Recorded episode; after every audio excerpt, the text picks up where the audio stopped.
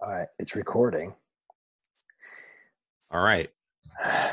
We're actually doing an episode, buddy. Uh, I don't really believe this yet. Uh, everything feels weird. But yeah, okay, we're doing an episode. We're doing an episode. Let's Yeah. let's try to do this. We're doing it. Um, welcome to Rated P for Paranormal, the uh, the reawakening, the The re-asleepening.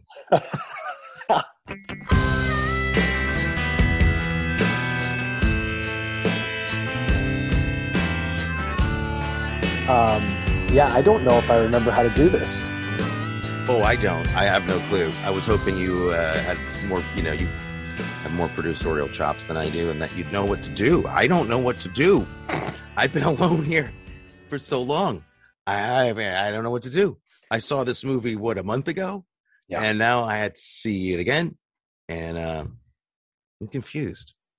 You know, somehow, some way, we've got new fans uh, who found us because the podcast. That's the good thing about podcasts; they just sit out there. Uh, welcome to Rated P for Paranormal. For those of you who are new, I'm Maddie Blake. That's Anthony Arkin in Brooklyn. I am at an undisclosed location. We have taken a long break because of me, because of uh, a, a, a job that I got that has taken me on the road for a majority of the summer uh, to be honest, and I still can't talk about it, but very, very, very soon, like before the fall begins, I'll be able to fully talk about where I was all summer. Uh, so if you listen to earlier episodes of this podcast, you'll hear that this sounds uh, crappy compared to that because I'm in a foreign country with uh, a weak internet signal and none of my studio equipment. So uh, we're just going to do the best we can. Well, I know that, that I can speak for both of us when I know we're going to do the best we can. I don't know what that best is going to look like, but we're going to we're to try. We're going to try to talk about what we've been through and what we've seen, as you as per usual. You said something interesting though. You said Hmm. that um, despite being off the air, we've gathered some some new listeners. Yes. I'm I'm questioning now whether if like how many listeners could we get if we don't do any shows. I think this show would take off if we stopped talking. So I'm saying maybe we just cut our losses and just get a huge fan base by just keeping our mouths shut. Hold on. Let me see the metrics here. Okay, here I- I've got, I have a live graph.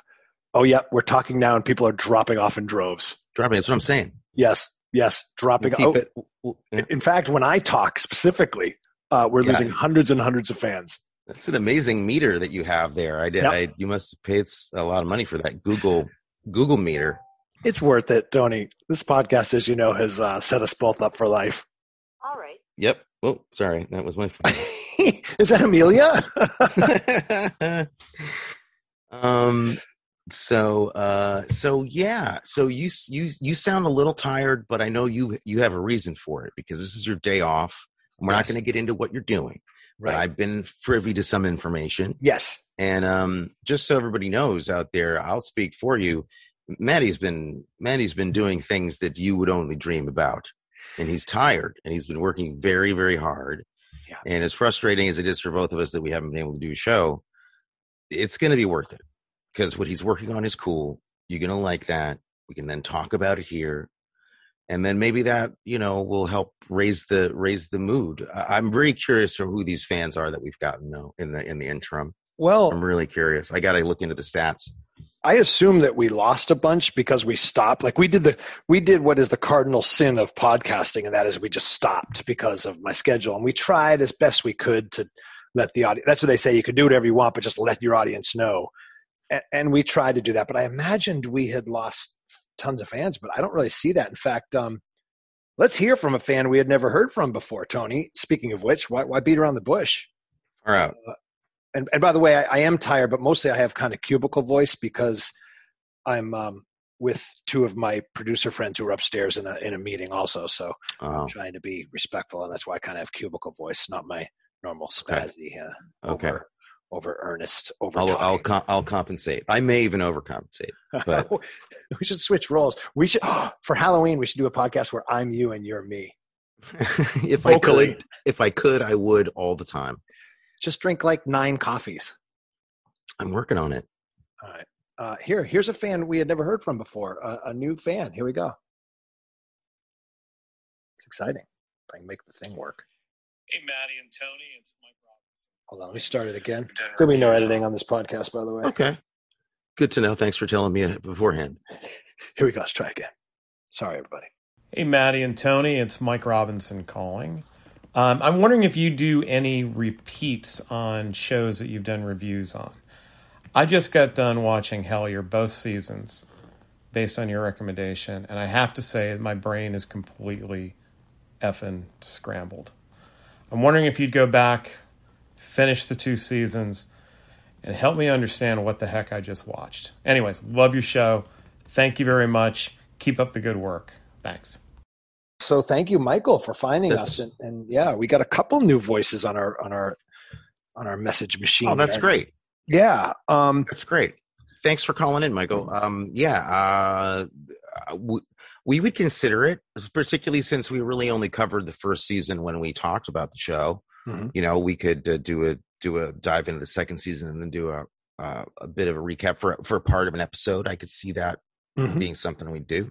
I don't know exactly what um, you know, what part of this he feels he wants to unpack, um, or if we could be of help with it or not or if he's asking why the heck did you recommend it i, I don't really know but um, you know well, uh, I kind of did dive into season two. I got all the way up to like episode ten or something, and then it's it weirdly started charging me for it. Um, yeah they suddenly uh, licensing went weird on that show so yeah, Yeah. you have to pay for the second season I got up to episode 10 called Night of Pan, Night of Pan, um, in which they basically do a ritual in a cave. Um, I, Yeah. you know, my, my review is mixed. I, I, I, I liked, I, I think we both really thumbs up on season one. Season two, I was lukewarm on. I was a little less enthusiastic. It's hard, as we said, to do these things and not become aware of yourself and all that. But Mhm. um, yeah, season two, the whole ritualistic thing, and and there was a lot of scenes where, you know, it was like a lot of scenes like where they're like, okay, I'm using the cipher now.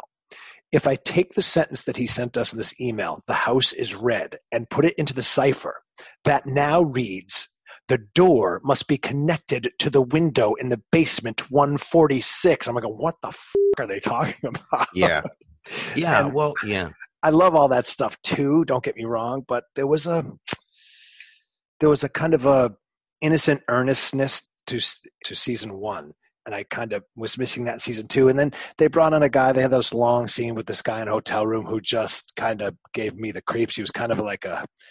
Uh, he reminded me of you know what he reminded me of was um, what's his face on the island of Doctor Moreau. Uh, Brando in one of his lines, you know, it's like he's just like slumped on this couch in this like you know Marriott courtyard. He's got like a shirt all undone. And I'm like, what am I watching? I don't know if i got to that part in season two um I don't know if I got that far into it. Um, yeah, you know, I mean, look, the, the, I mean, just to, I don't know, recap my part of it.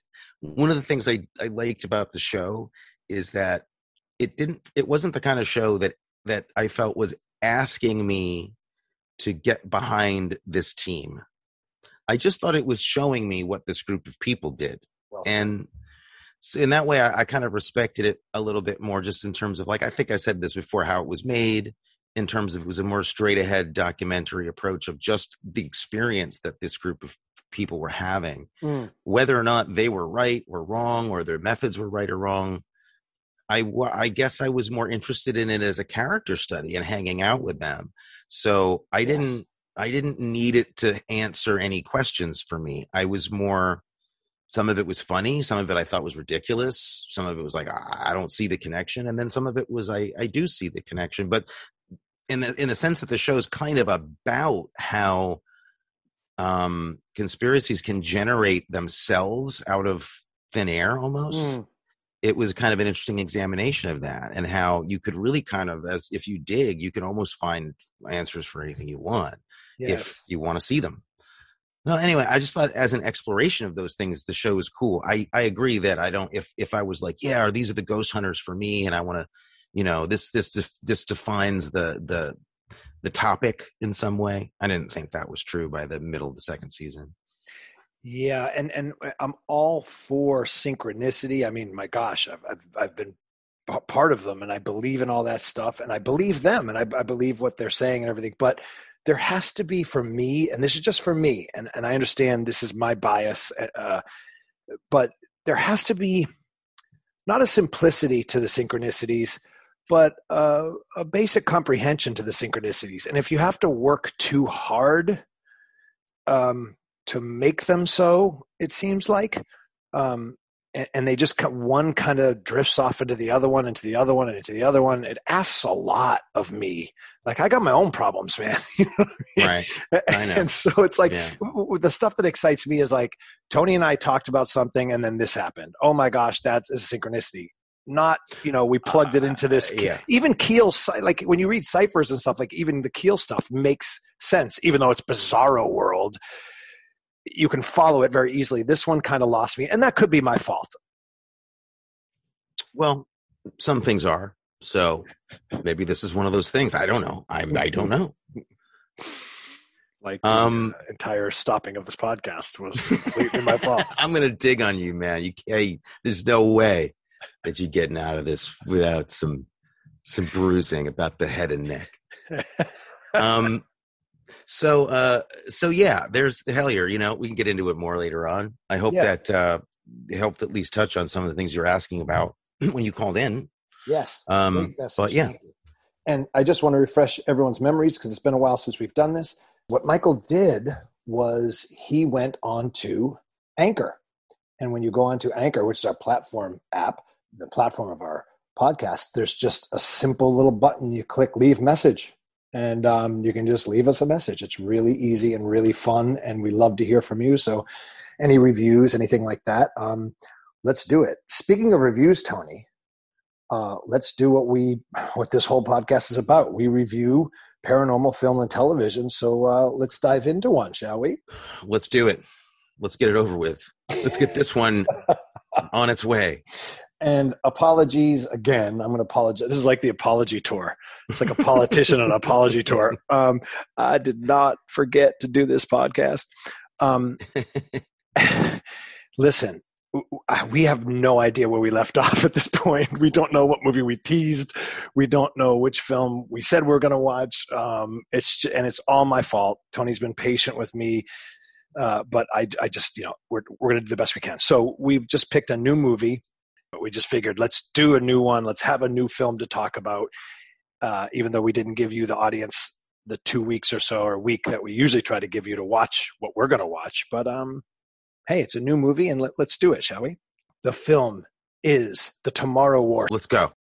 You are listening to the only podcast of its kind hosted by two industry professionals. Uh-huh. Host, actor, investigator, Maddie Blake. I was slaying is what I was doing. Actor, director, filmmaker, Anthony Arkin. I'm just saying things to get health insurance. Two friends with a love and passion for film and the paranormal. I'm gonna kill all of you. Thoughtful analysis. It's just not, it's just, ugh, ugh. Insider knowledge and intelligent conversation. More cocaine on set is what I'm saying. Find us on social media at Rated Paranormal. Come on, kill me. Do it. I'm here. To leave us a message, visit our homepage, anchor.fm slash rated paranormal. Simply click message and let your voice be heard and click support to donate. I hope you're tortured about it and that it bothers you. Share the podcast and help grow the P4P community. Who the hell is that? Shut the door. Rated P for paranormal, the best and worst of paranormal pop culture. Woo! Tony, a family man is drafted to fight in a future war where the fate of humanity relies on his ability to confront the past. The world is stunned when a group of time travelers arrive from the year 2051 to deliver an urgent message. 30 years in the future, mankind is losing a global war against a deadly alien species. The only hope for survival is for soldiers and civilians from the present to be transported to the future and join the fight in a desperate quest to rewrite the fate of the planet. Tony, speaking of rewrite, how did you like this one? Which time that when I saw which viewing are you talking about? Um, when I was in uh, when I was in a uh, in a hole in in Europe that time, and then didn't call you back for three weeks that time. my my feelings have not changed. I didn't watch the movie again. I watched just a little bit of it. just Yes. to catch up on some details that Yes. I needed for plot because the Yes. plot is certainly there. It's plotty. There's a plot, and um, so I wanted to make sure I wasn't missing anything too much. And then I felt really stupid for thinking that I had to go back to see if there was something I missed. Right. Because there's two answers to that: no, and so what if I did. Um, this definitely falls into the same category for me of like I'm I'm I'm I'm very upset right now. Like this Mhm. movie upset me, but I I uh but I have to remember what I said. I think it might have been in one of our last episodes where uh you were like, "How can they make this?" And I was like, "How can they not?" Okay. This is this is ex- the math works out to I- me. Uh, I was home for like you know four days. I was in the pool at my house with my wife, and I was literally um, pretending to review this movie with with you know with her, and I was like playing the part of you and myself.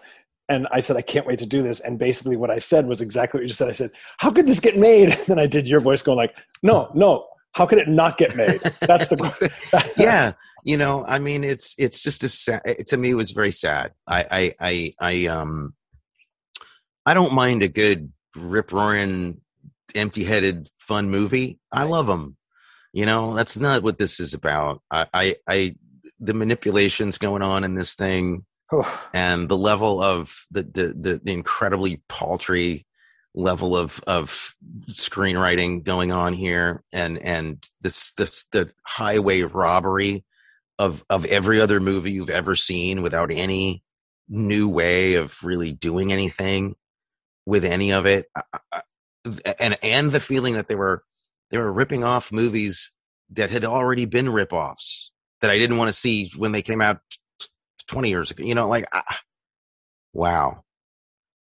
Wow. Tony, I mean, like, okay, so one of our most popular episodes of this podcast was our review of um, the M Night Shyamalan movie. Uh, what was it? The Happening, the Air one. oh the happening yeah yeah, well and, and we, I mean, it's it's a ripoff of The Happening in a way. Yes. which is there are shots stolen from the classroom Yes. He plays the same character as Mark Wahlberg.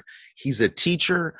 First of all, we start with a scene I can't believe. You know, you're in trouble when you're watching a genre movie or any movie where you have to have some suspension of disbelief and you just don't really believe that two people said hello to each Yes. other. right before the film. Yes, And you don't really believe somebody's actually married to somebody yes. or you just don't really believe that they're actually a teacher because it's just not really believable and that's how it starts i i you know there was a time when chris pratt i thought was a fun new face on the scene and i was Mhm. excited to see stuff and man oh man. I, I i just feel like he was just looked so palpably bored with having to act in this film. And he's the only reason why anybody would show real i mean why else? Because it's chris pratt in a big new sci-fi movie that's original. So i'll give it that.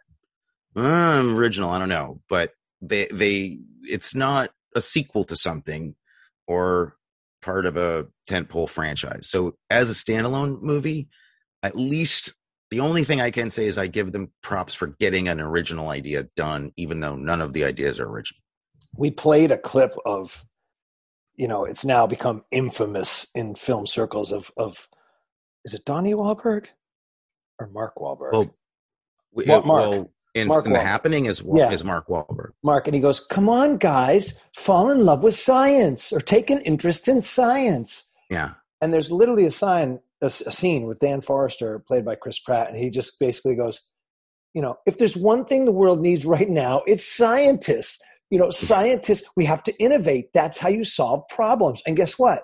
They go on to innovate and solve a problem. You just, I mean, it's it's Yeah. it's And guess what? The movie lies to your face because the problem is solved by automatic weapons, not Yes. by science. Yeah. And that's true. Yes, but wait a second, Tony. That they have a they have what, what are you talking about? They have a full training science montage complete with uh, split screen helix DNA on one side and his daughter lone wolf solving problem in the lab. Mhm. Right. But that doesn't actually, it, that isn't the actual thing that Oh, solves the right. It has nothing to do with anything. It right. is actually shooting things in the face. That is the Yes. final right wonderful solution. in yet again. ice. In ice, like a, a, a- I another am- another strange movie to rip off, uh, uh, uh, taken from Cliffhanger, a final Yeah. like uh, dr- dr- dramatic fight in an ice world.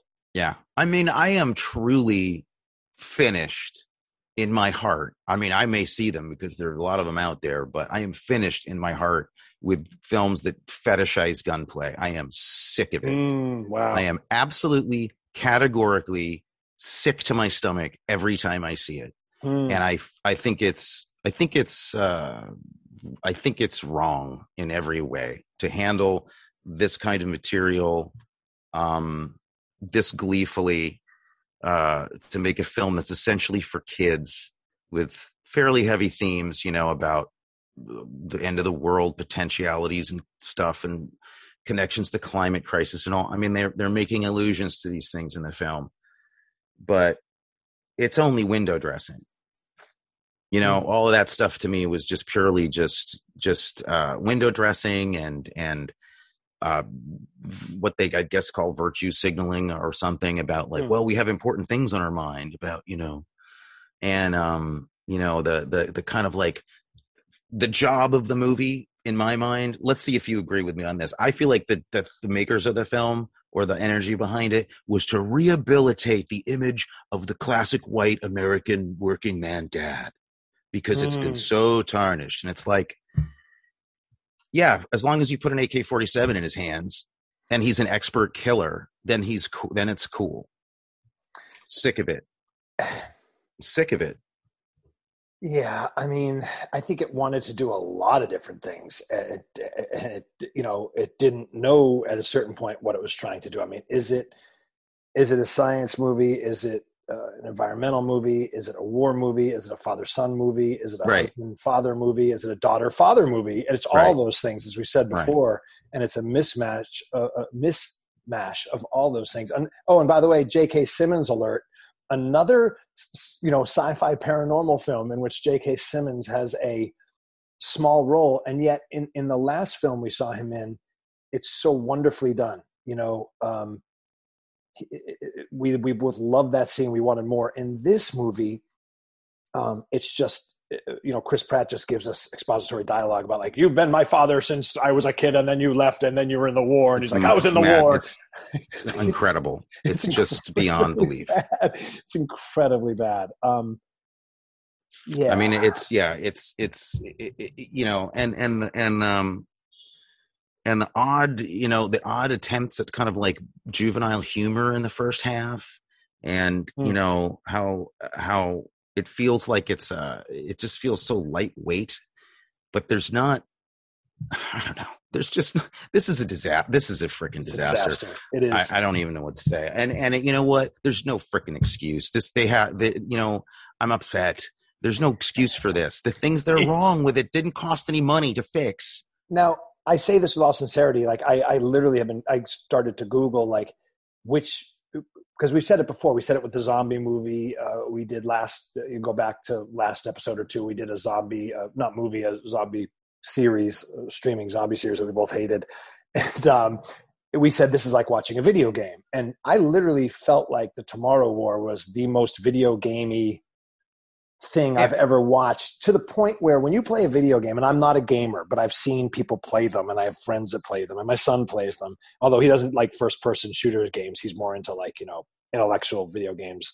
But um he he when you watch it, they give you, you know, there's a VO, right? And they give you the mission and they go like, your job is to defeat this alien. And if you do not finish in 24 hours, and there's an actor, a VO actor going like, my name is Captain James Carshaw and I've got 24 hours to, re-" you know, and like Yeah. literally that's the first act of this film to the point where the entire plot is explained to us again through dialogue of a kind of video game looking landing during a soccer game in which we us from the future and the actor poor actor literally has to say like it is us from the future and here's your mission. And we i mean i'm just going like i'm looking around me in the room i'm alone and go like am, am i is someone doing a prank? Did, did tony like make this as a prank in his editing studio and send it to me And on, I mean, look, I agree with all of that. And honestly, that's not the worst thing about the movie. Like that's actually Right. like that could have been in a different movie, and it would have been like, oh, okay, that's a cool, whatever. That's a fine way to start this. But it's it is ludicrous. It's got It's got look when you're stealing, you know, uh, uh, huge third act plot points and and and scenes from uh, from uh, How to Make a Friend at the End of the World, starring Steve Carell. when your big answer to how to solve this problem is to literally take the same Martin Sheen character from that movie, who's his estranged father, who has a plane, who he goes to see, and says, "Dad, you got to do this one last thing for me and fly this woman to this place." Yes. And he does.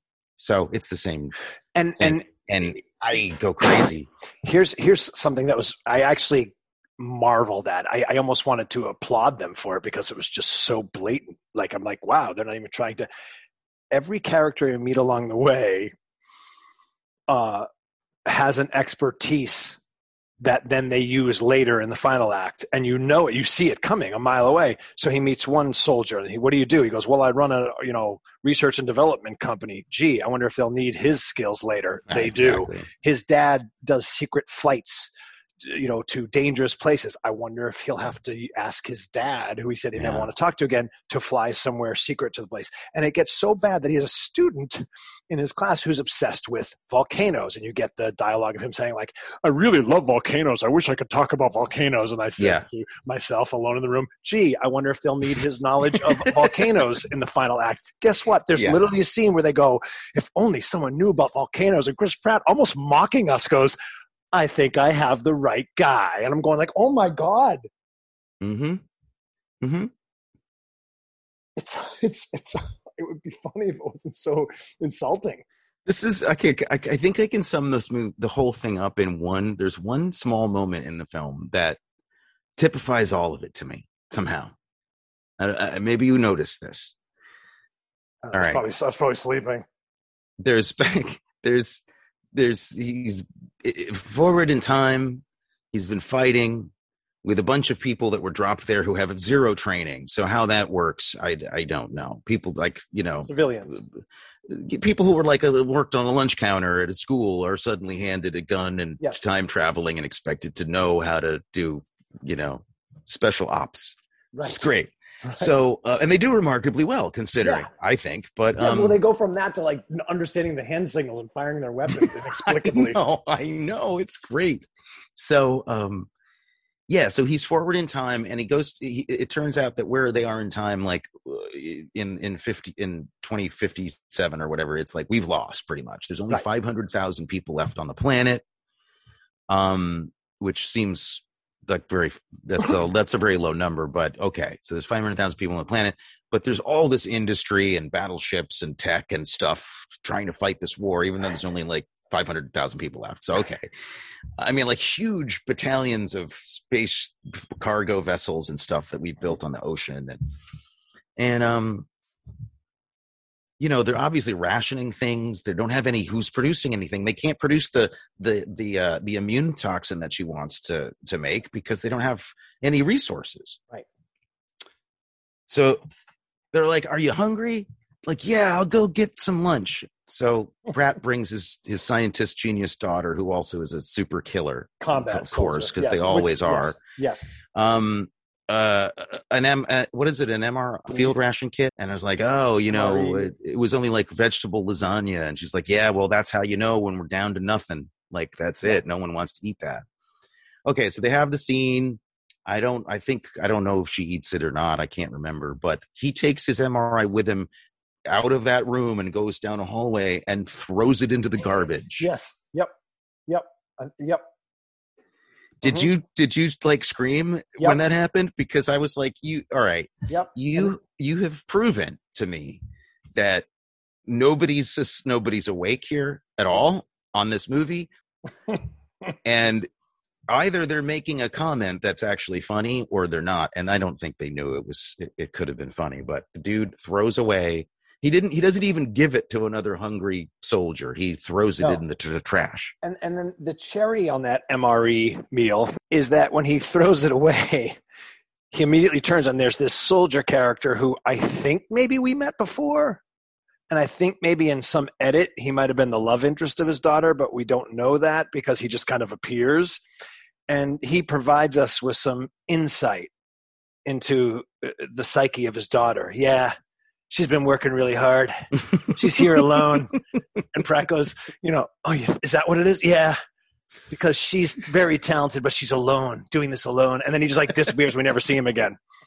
So it's just, it's just, it, it, it's, it's okay. How about his, can we take his daughter for a second? You, you mentioned it. One of my big things, my MRE moment, my meal ready to regurgitate moment. Um, ironic that this that's that scene of a meal ready to eat made us both want to puke. Um, uh, but the daughter herself. So Pratt meets her in the in the future. She's a grown woman, and she there's two major things that happen right in a row that just drove me crazy. She gives him this monologue about how he ended up in the future becoming a basically a drunken monster and dying early. And she has she said, "I think the least we say to each other, the better. I don't think we should talk." Because we can't talk about the future. Within what, Tony?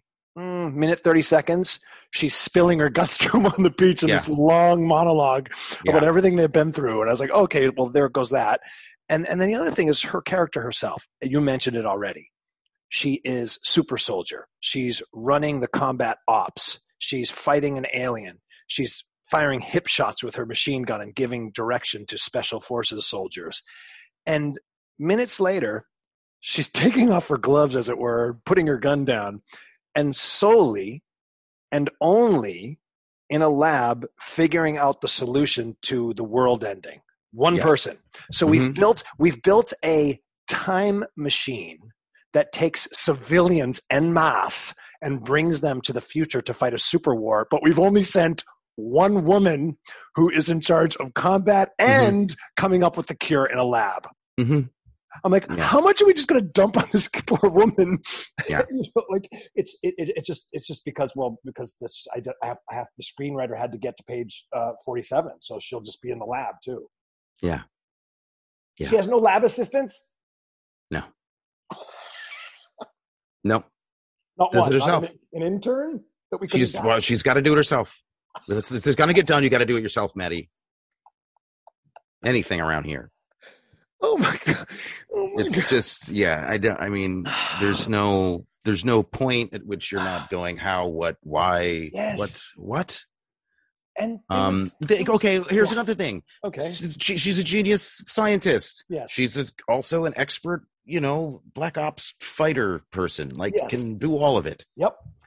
Why isn't it that anybody realizes that they've got and they got all this tech right but she's got to find uh she's got to do a dna structure exam on the on the alien so they yes. kidnap they find one of the uh, females who are the most dangerous yeah. uh alien and they bring it in to her lab and they just chain it up like frankenstein hanging there in her lab it's not mm-hmm. in a mm-hmm. cage it's not in a you know in a submarine it's mm-hmm. not anywhere it's just simply sitting there and um they're like, what if it, he, Pratt's like, what if it wakes up? And she's like, it's dosed up. It's not, yeah, come on. It's, it's not going to go anywhere. And then it starts to kind of wake up and she like doses it again, but it's, all, you know, I'm like, what? Why? Why? Why am I expected to sit in here and take this? Who? Why? Why are we going through this? Um, why does he why does he jump after her and to sure certain death when he knows she's still alive in the in the past? Oh oh that whole thing i was going to save that to the end the nonsense okay well i thought we we are at the end because what else do we fucking say? Well well, I want to say one more thing about the alien because this is like I think one of my uh, Matty B isms that uh, nobody will care about, but I think I'm the first person to notice this. Oh, I care. I want to hear okay. it. Okay, so I want this to go down in podcast history because I haven't heard anyone else say it. You know the Wilhelm's the Wilhelm scream. Sure uh, do. Right. Okay, we've talked about it before. What that is. There's a new Wilhelm scream, and they're all using it, and it's the sound of the aliens in these movies. because they all sound exactly the same, and it's some form of like yeah, it's a shrieky kind of like a raptor kind of like yes. raptor vibe. Yeah. Yes, I yeah. think they might be using it from you mentioned raptor. It might come from Jurassic Park or something, and they just they uh, all I, sound exactly the same. They do. They do. It's a new. It's a Wilhelm scream for aliens. And also the whole. I don't know. I'm sorry. Like we we I, I, we we could have a little conversation about the fact that this to me, in my mind, it doesn't really belong in as a paranormal movie. This is No. a war movie, really. Yes. yes. It's an action movie for sure. It's kind of sci-fi because it deals with time travel and space Right. aliens, but Right. it doesn't have any of the other things that you would require a a supernatural or paranormal kind of movie. It has no mystery to it. There's no sense of the unknown. Mhm. There's no sense of awe or or like wow we're encountering like there's no ideas here at all. It's literally just like oh aliens shoot them and the aliens are stupid. Yep. It's just like a bunch of rabid dogs, and they, they all sound the same. And frankly, they're all starting to look the same. That the same Yes. designers seem to be making these freaking things with like like dog legs and tentacles and the- vagina vagina mouths. Yes, I don't. I, I'm like, what? the multi-teeth mouth, like um from uh, Stranger Things, like that. Yeah. it's- it's got tons of teeth. Like everyone's doing that, and they're all going. Yeah, Oh uh, I, I just it's just uh you know, and and and we didn't learn the lesson from like when when I, I remember when like Matrix. What was the second Matrix? Matrix Revolutions or Matrix? The, the sleeping. The Oh, that was Sleepening? us. That was us. That was our thing. Yeah. Yeah, sorry. No, but like when I was a big fan of the Matrix Oh, one, yeah. and then I I felt like they got the wrong memo about what we liked when they did the second and third one, and it was Mm. like, well, you liked Agent Smith. How about seven hundred thousand of them? And I feel like that's where we're at now, where it's like, did you like that? Well, how about if we give you a million of them? And you're like, Yes. I at that point I don't know what I'm looking at anymore. I'm Yes. seeing a million scrambling things. Um, I've lost all sense of actually being there, of going through this experience, of it feeling like it's actually happening, and all the fun. So I'm trying to figure out where the fun here in this movie is too. Like it is grim. It's it's like Armageddon esque eulogy for you know the death of all of humanity going on it's it's loss of families and loss of your daughter and and and it's all this really heavy turgid stuff that they are in absolutely no condition to, to talk about like they're these are on. this is they have zero to say and they're just mining all this kind of like emotional pornography for us to like Mm. sense try to get some sense out of this movie being eh, so why so why do all that work why just not make a silly movie about killing aliens and like get on with it First of all, uh, emotional pornography was my favorite Def Leppard album. in the 80s. Second of all, um, yeah, man, it was. It's so funny you mentioned that because I was thinking like this could. uh, It, it had a little whiff of Starship Troopers to it, yeah but with but sure. with none of the self-referential humor, none of the satire, yes none exactly of the tongue-in-cheek getting it what it was doing. It was all just yeah earnestly stupid in this case. it would be an and- interesting double bill Yeah, well, to kind of see how to do it right in, in Mhm. Starship Troopers case, uh, and and then this is just a like the the dialogue is so cliched. I even thought for a minute they were kind of trying to do that type of thing, but they weren't. They were just trying to pump out a look. It, it was a movie. I, I actually looked it up in IMDb. It was a movie that was supposed to be made by uh, because of COVID. It got kind of locked, and so they just gave it to Amazon. And so it's Yeah. it's just a fun thing with Chris Pratt's face. They wanted to put out, and you know, it's a movie you could watch with well taking your part of the gun violence aside which i you know that's fine i hear you but i'm just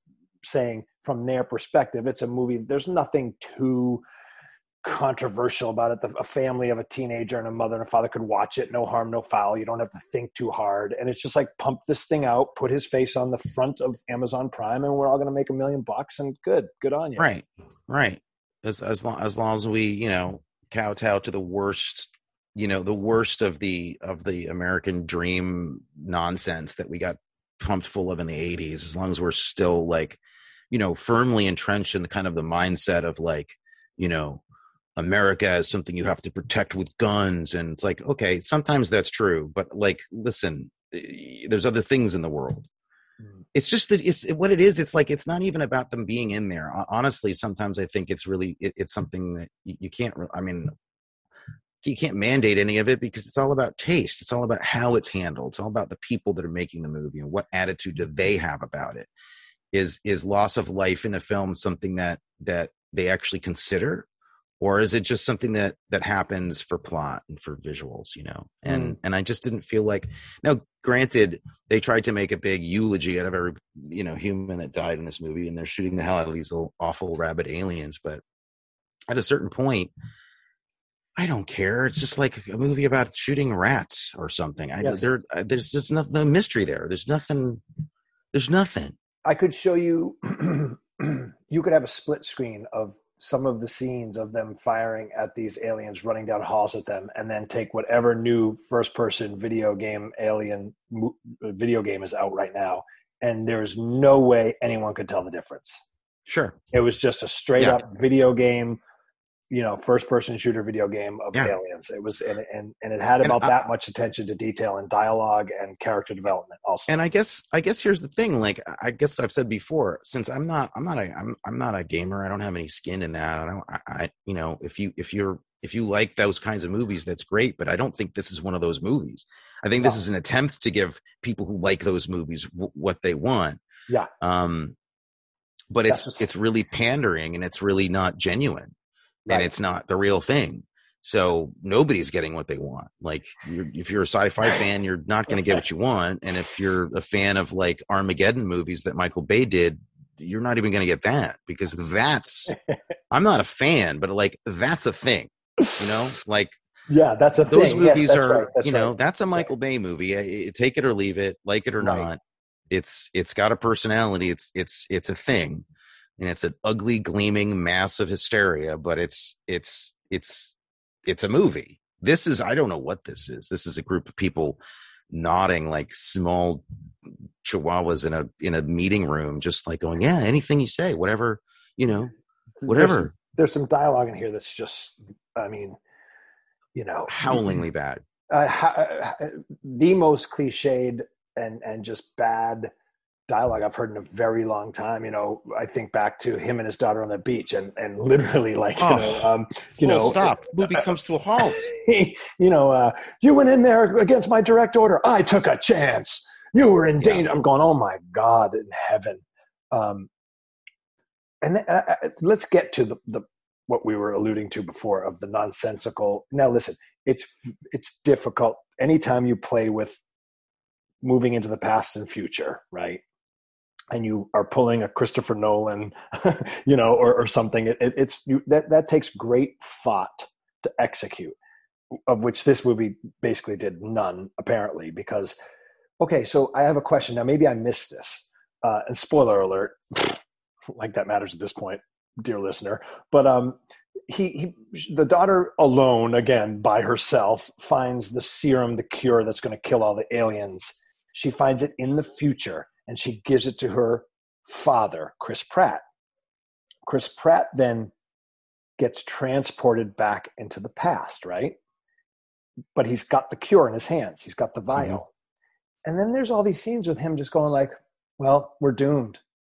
Uh, I have the vial of the cure, but she she died in the future and this is in the past and we weren't able to use it in the future. And I'm going, why can't you just Can't you just couldn't you just make it now in the past and make a bunch of it? And then and then when the aliens emerge shoot like use it against them and then there's yeah alien that's what i thought they were i mean yeah that's what you'd think would he'd be thinking. But they, i don't know were they trying to make a joke that he doesn't know how time travel worked or something? I, I don't i don't Yes, I don't know. because his other move was literally like you know his daughter of the future he knows he's going back in time so he's going to meet his younger daughter again and get Right. a chance to raise her again essentially and Yes. not make any of the same mistakes so he Right. gets a second chance in the future she's she dies right. and he instead of going well i'm going to go back in time save civilization and Use see my daughter serum. again because she's there Right. i'm going to jump off a cliff into a fireball which wouldn't save her anyway because he can't fly you see um in this movie so what what's the what's the point i think the point is to say that he's an idiot and doesn't know how any of this stuff works I I I I, I truly don't know. I tr- I truly Also, don't know. And then all that you're gonna you're gonna she's the most important person in the future who's in contact with people in the past right who Yep. are sending people to the future Right. she's the most important person she's the one. There's only one of her. but she can't send like a letter Nope. with him to somebody with the serum to say like, "Hey, this is my dad. He's got the serum. You should do it." No, Dude. that's not. That's a stupid idea. Let's She's just too- send him back and let him go to like Home Depot to try to figure out what to do. she's too busy in a science training montage uh, running through all the vials of potential cure uh, i mean it was it was actually like a parody. You know what it reminded me of? Like a south park like we need a montage. We need a Yeah. science montage. Yeah, but it wasn't trying to be funny. It was like no, literally her and her dad in the Yeah. lab and like i said like a dna helix split screen and i'm going like oh my god what is happening it's an excruciatingly banal movie that way. It has no sense of itself. It has no sense of comedy. You can't laugh at itself. It is so over No. serious with a, with the premise that just you can't you cannot believe in it. And also, you know, it's um, uh, it's it's politics are lousy, or it's philosophy. Not even it's politics. Here's a Mm. guy that like we meet, and he's just a sad sack, kind of a you know and uh, he's he's he's like a suburban dad, which is great. That doesn't make him a sad sack. He's a sad sack because he's unhappy with his life, yes and he's he's just kind of like, man, I should be more successful. Nobody's going to listen to me at my work, and yeah, I can't temper I tantrum right the can't beginning. excel. How? Yeah, how are we supposed to then- root for this guy? What what what is it that he's looking for? What does he want? Right. And then it turns out that the answer to this problem is to accept your inner homicidal maniac. Like to it, just accept the fact that you are you know a trained killer and that's what you re- if you just step up to that you'll be totally whole again which is what this movie kind of says i mean not that people i'm not conflating you know like navy seal people with train uh, with with Understood. homicidal maniacs but like Understood. the idea that the lifestyle of weaponry and warfare and guns and yeah and rock and shoot and kill everything is is an antidote for feeling like a schlub come on Well, that's where we that's where we part because I love all that stuff. I- just think this movie didn't even know what it was trying to say about eh, eh, eh, it. You you can't love it when it's doing it this without any irony without any No, of the no, sense of self of humor or or or, Or- like reflection on any of it come I Right. right. Yes, I agree. But J.K. Rowling got uh, jacked, or J.K. Simmons. jk jk rowling did not get jacked um she did I not did that she's before, still too. I made she's still very th- slim and you know i think she's in shape i don't know but she's not i don't think she's jacked I would have liked to seen her in that role uh, actually play his mother. That would that, that would have been interesting. I, I i love jk simmons but i was just i was bummed out i'm like Weird, i'm got all- glad you're getting a paycheck but he, he got all jacked like for it, Uh, for which is a waste of time. Other than he looks great physically. i felt mean, like he was kind of like i feel like he showed up to this party with the right attitude but Oh, then he- suddenly realized like oh nobody Oh. else is making this com like this kind of fun movie like we're all getting serious here okay yeah, and I don't want to. I, I I I think Chris Pratt is fantastic. I do. I think he's super talented at what he does when he's in that certain zone. But like to watch him, you know, kind of lock horns. Look you know what I mean? Like that that scene they have between each other, and it's just there's just not much there. Uh, I, I don't frankly know what zone you're talking about. I mean, yeah, the guy's cute. well, he I got does, no problem with Guardians he- of the Galaxy, but it's not like the guy has a canon of films behind him that you can go, oh well, this is well, this is what Chris Pratt represents. We're figuring out what he represents now, well, which is a guy that when the heavy lifting comes, he doesn't want to do it. it's not this but it, you know he was he was ultimately likable and good in uh, parks and rec and you know uh, he could be touching and he could be vulnerable um, he probably had more time on that show to to inhabit the character because it was a series do you know what i mean try try to have a one-on-one scene with i'm just going to keep saying jk simmons I don't. I I I, I hear you, and I just don't. I'm not. I can't because you know, with great power comes great responsibility, man. You cannot take the paycheck and be a giant star and do all of this and not take some kind of responsibility for the material and the quality of the work. I'm sorry. You don't get to make that kind of money and just go, well, didn't know. this sounds exactly like my pool im- impression i want to play a It's what got game me mad. Got me mad. I, I, you know, and you're like, oh, well, we're working in the business, and I'm like, look, I don't now. I'm, I don't care. Well, I don't work it- like, I don't have- business. but I just don't want to offend anyone. I don't. What? Who would be offended? They got paid. Here, Dude, I let's roll. take some listen, of the offense off. listen, I'm not a gamer, but I'm a player. right? You know what I'm saying? hate I Don't hate roll. the game. I roll with some Hollywood bigwigs, so I gotta watch what I say. Don't don't hate the players, man. um, here's where here's where I get sad. Like there are really wonderful actors in this movie. Yvonne Strahovski is great. She plays the daughter. We've been ragging on that character and that part. She does everything she possibly can. Great actor. make Yep. this character into something that's fun to play and a thing and believable. She's just given material that's really hard to make work. Once and again- I, I really love her work and stuff. She's a great actor. J.K. Simmons is a great actor. Sam Richardson's fantastic and stuff. I love him. Mike Mitchell's great. They got good actors in here, and they just they just didn't make it work. uh, there's one good thing about it that you know we always try to find something positive um, some of the special effects although they're not practical they're very video gamey but some of them are, are pretty incredible pretty stunning visually um, and the other thing about it was the very first scene i had hope for it it was it was the party scene the halloween time scene uh, oh, excuse me it was christmas it was christmas i'm sorry right it was christmas It's easy to confuse those holidays. I get them confused. in my house. Um, it was Christmas, right? What was it? can't, I can't remember.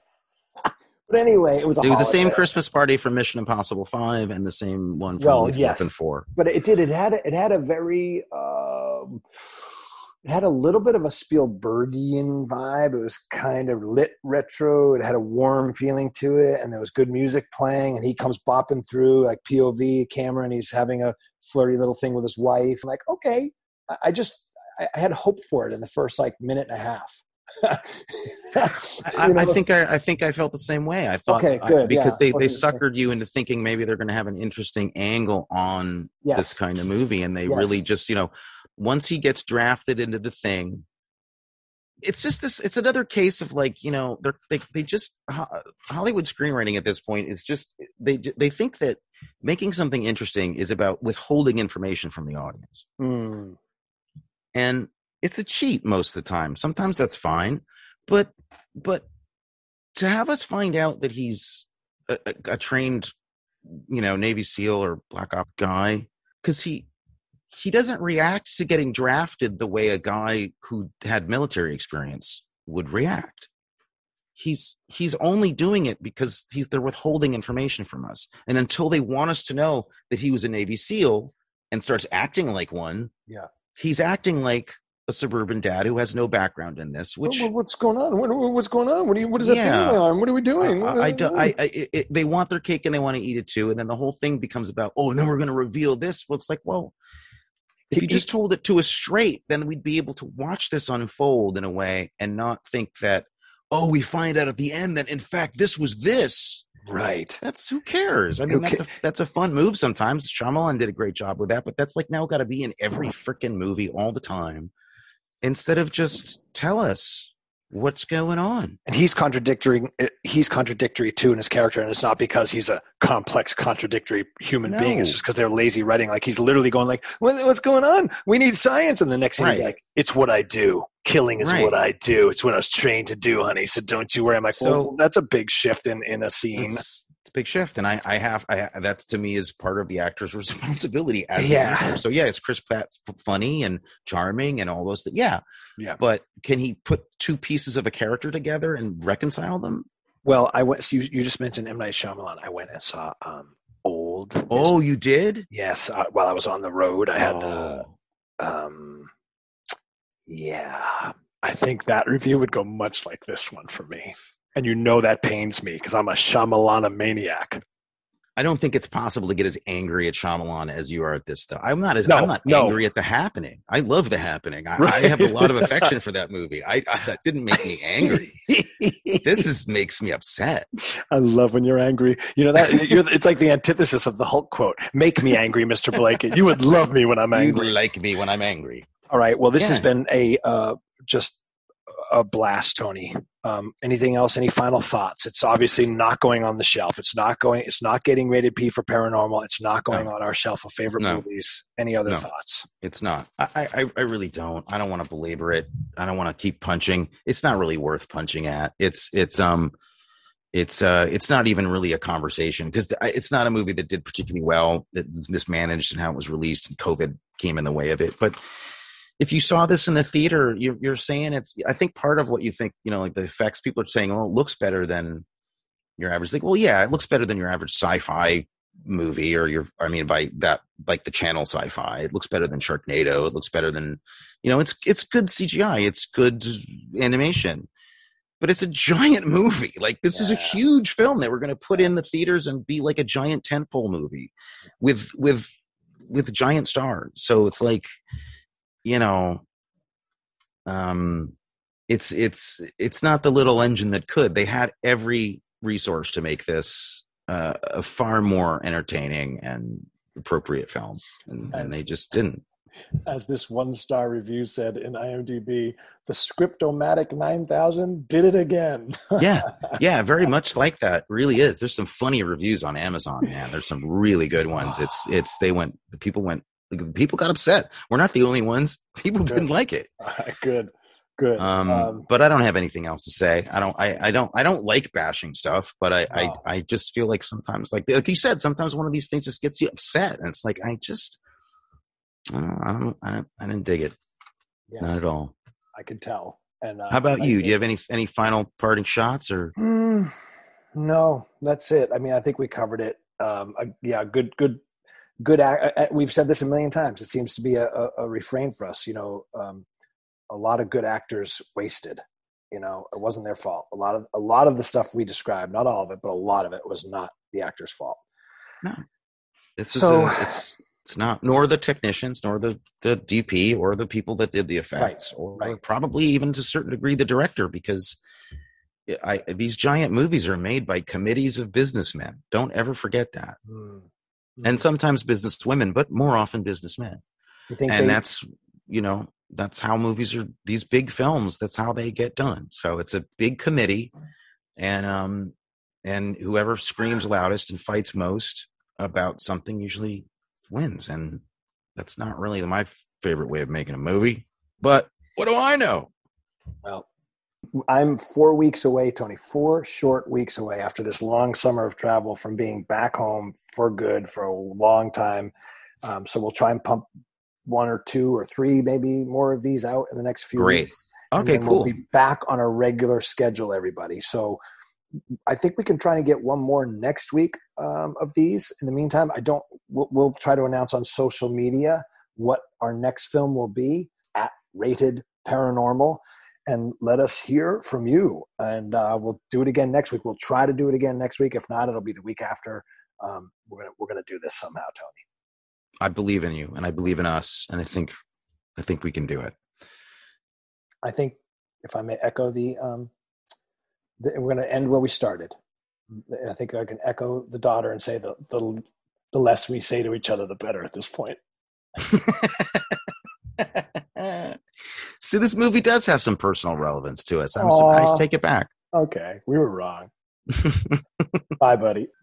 We hope you've enjoyed this edition of Rated P for Paranormal. Please rate, review, and share. It really does make a difference. For more information, to participate, and even donate, go to our main page, anchor.fm slash rated paranormal. On social media, we're at rated paranormal. All music is by Andrew Galdens Jr. You can find him on Instagram at Kid Riga or go to therocketscience.bandcamp.com. This podcast was created, written, produced, and edited by Maddie Blake and Anthony Arkin.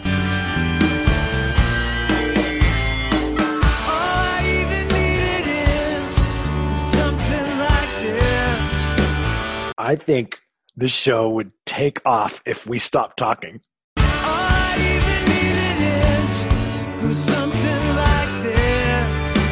Look, I don't now. I'm. I don't care.